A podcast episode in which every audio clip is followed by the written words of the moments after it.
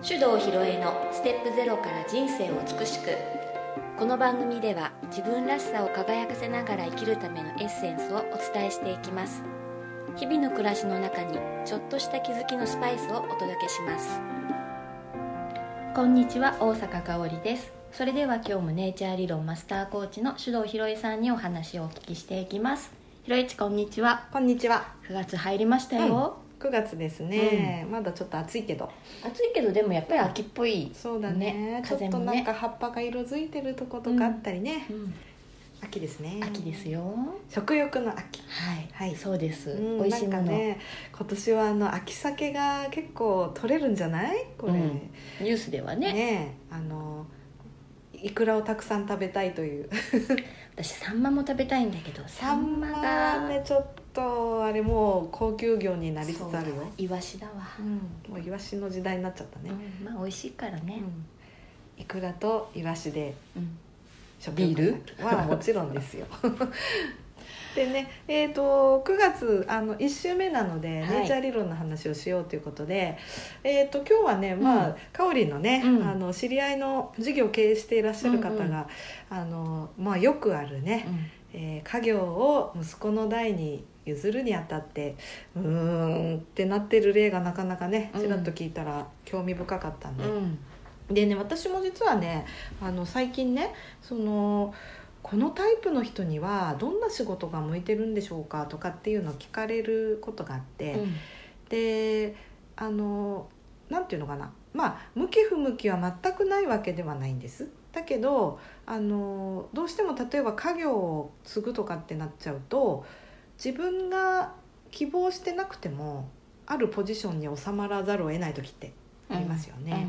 でじゃあこのタイプの人がその仕事をうまくこなすにはより大きな成果を出すにはどういうふうに立ち回ると良いのか。うん。うんこれはネイチャー理論がすごく得意とするところなんでだから逆にあの私このタイプなら何の仕事につ就くべきですか？とか聞かれても逆に私は何やりたいの？って聞くようにしてて。うん。で「あ私はあのピアニストになりたいんです」って言ったら「あそうですか。じゃああなたのタイプでピアニストだったらこんなピアニスト像がいいですね」みたいなね、うん。そういうアドバイスになっていくわけです。か。じゃあ数字によって、うん。この仕事が合いますよっていうことはないんだ,、うん。だね。ない、ないんだね、うん、あのそれは本当にやりようなんですよ。うんうん。だからねあの昔ねあ私公務員をしてて数字はまあばらしちゃうと887なんだけどさ、あの初めてネイチャー理論と出会ったというかうちの旦那さんと出会った時に公務員をしてましてねって言ったらその私の887って数字とこう見比べてね大変だったでしょってうん。言われたってね、うん。今も結構ネタで毎度使ってるんだけど、うん。これはね887が公務員ができないって意味ではないんだよね。あの自分の上、うん、と持ってる資質を知ってあの持ってる資質ってねす無防備に素の状態で出しちゃうと、ちょっとその TPO に合わないとなんか面倒なこと起きちゃったりするので887の自分の特徴を知った上でじゃあ公務員としてどういうふうに働いたらいいかって考えてたとしたら全然いけてたと思うのね。でも私は自分がどういう資質があってどういう強み弱みがあるのかをなんとなくしか分かってなかったから、あのいわゆる理想的な公務員像っていうのに自分がはまらないことに対してねすごくストレス感じちゃったってことなのね。まあ例えばうんと新しいことも大事だけど、えーこれまでの前例をきっちりと踏襲して、えー安定的な、えー行政運営を行う。うんうん。これまあ公務員としてのある意味モデル的な考え方だけどどうしても嫌なのね。こっちの方がもっといいのにこうやったらもっと面白くなるのにん思っちゃうからね、うん。でそれを言うと叩かれるわけだ。うん。だけどあの私はそう思っちゃうけど求められてるのはこれなんだなって理解してたら表現方法が違ってたと思うんでね、そうかそうか。うん、みたいな感じです、うん。だからあのそういうまあ自分がこのポジションにつくんだったらじゃあどういうふうに自分の力を使ったらいいか、うんあるいは周りの人がこの人はこういう特性があるからこんなふうに教えてあげたらいいかなとかっていうふうにやればどんな職業でもバッチリ OK です。ほう。うなるほどんね。うん、面白いでしょ？うん。だからねあの基本はねやりたいこと。自分のねうん。まずそこが決まってないと、じゃあどうやったらうまくいき、いくかっていうアドバイスもうん。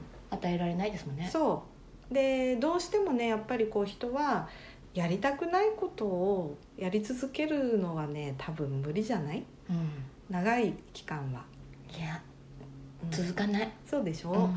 だからまずはやりたいこと。うん。そしてやりたいことで成果を出す意欲が上がってきたらじゃあもっと良くするためにこの力をこんな風に使ってみようかとかってうんやっていくわけです。うんうんというふうなことからすると、うん。それでね香りのそのお知り合いの経営者の方は社長がお父さん、男性のね、うん。家族の、まあうんお父さんになる方がうん。いて、うん。まあその奥様が、うん、まあ、専務かな、そうだね。うん、そういうパターン多いね。ね。家族経営だとね。なのでね、今度次期社長は、まあうん。長男さんになるんじゃないかなっていうことでね、うんうんまあそこでね、うん。この長男さんがこれから社長になるには、うんうんしていくとしてどういうふうにしたらうまくいくのかなっていうのをこうね専務とかうんが悩悩んでるわけではないけども、うん、ちょっとね、うん試案中というねそうですね。まあ本当にねその自分の例えば創業した事業を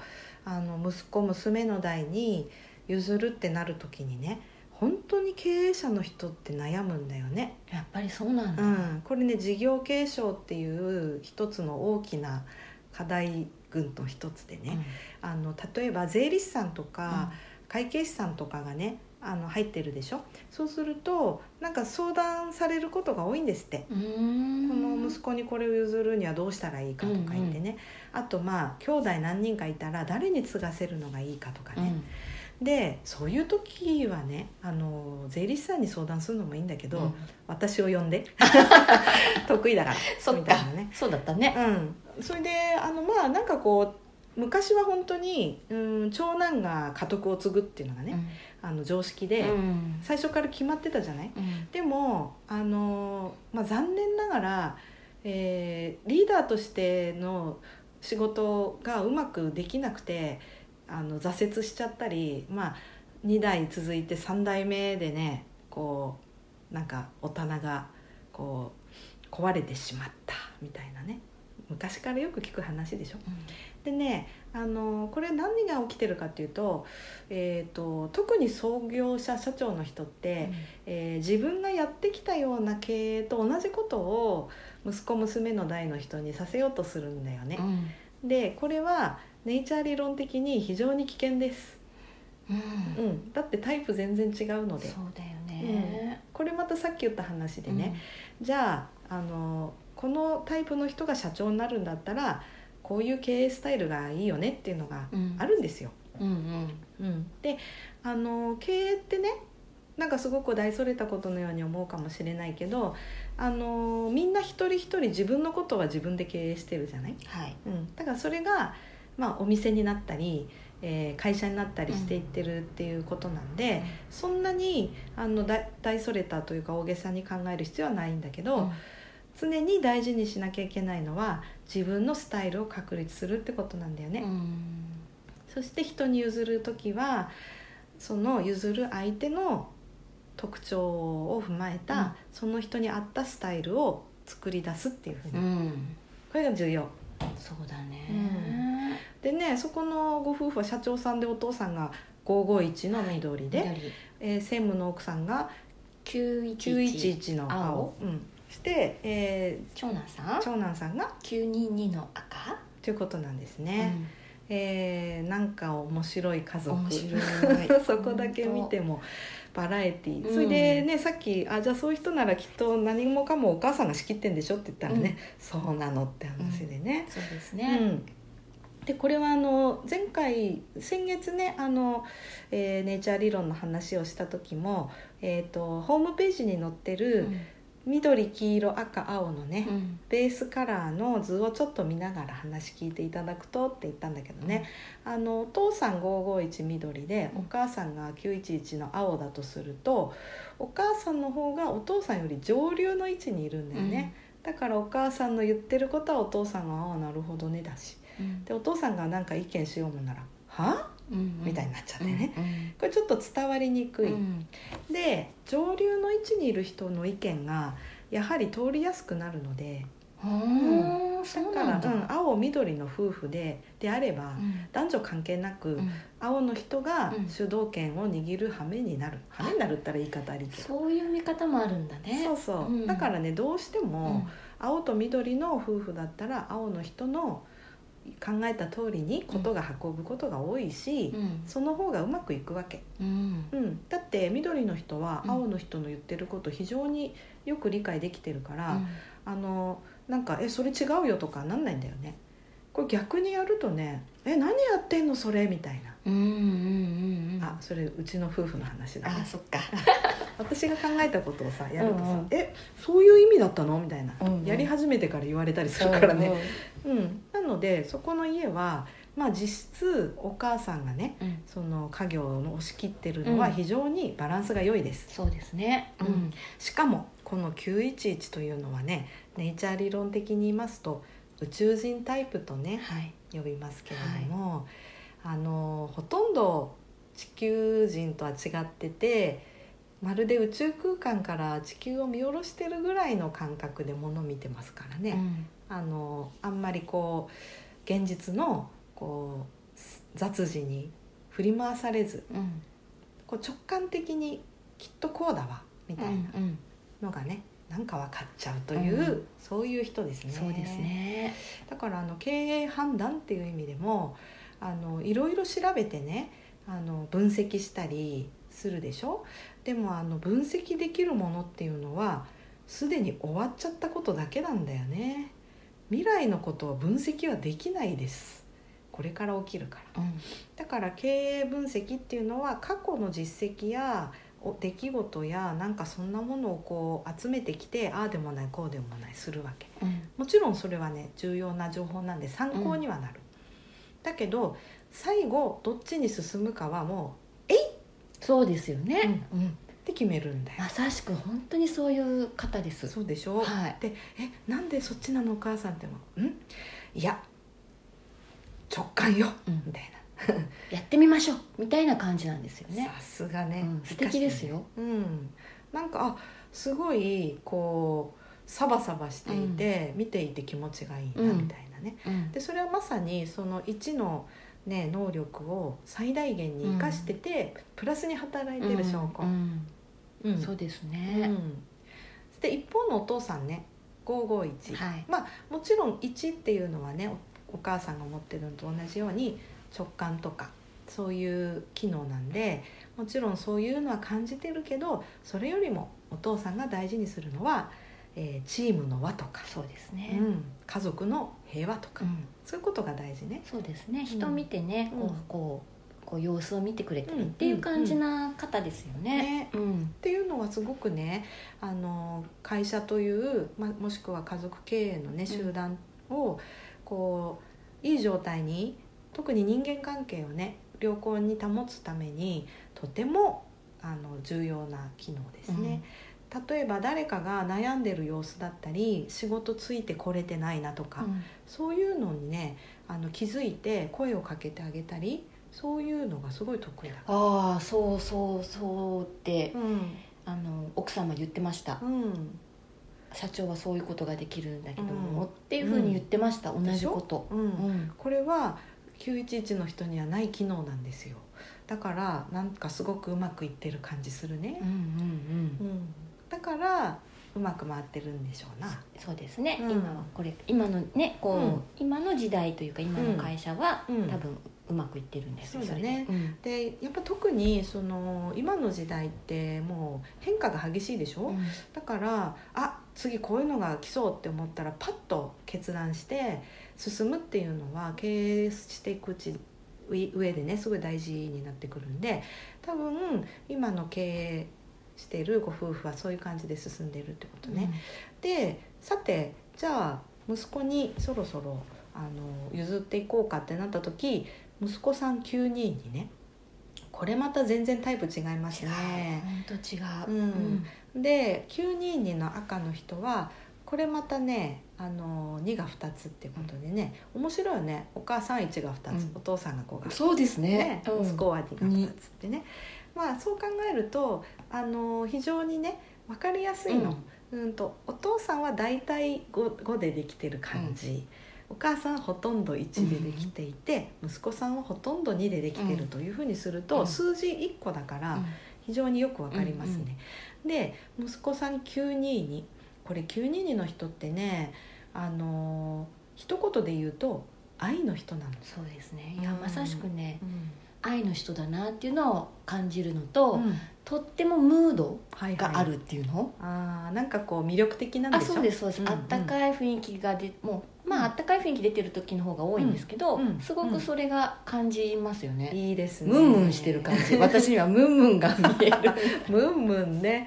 あのなんかさ近くに寄っていきたくなる感じそうなんでしょ？ですね。人懐っこくて優しいなっていう、うん。まあ、第一印象。多分皆さんそういうふうに思うような方かな、まさに2のいい面が出てますね、2ってねあのまあ分かりやすく言うと,、えー、と例えば火みたいなね、エネルギーうんうん。うんをイメージしてみると分かりやすくてあ、まあ、これは火になったり氷になったりドライアイスになったり 場面によっていろいろ変なんだけどさ、ね。うん、でも、まあ、例えば火というものをイメージした時に、えー、と火ってねいろんな使われ方がありますよね。焚き火とか暖炉だったらみんなああったかいなって寄ってくるじゃない、でもあの火炎放射器みたいになってね一人の人にバーって向けちゃうとこれ丸焦げになっちゃうからね、で使い方間違えると怪我や事故のもとです。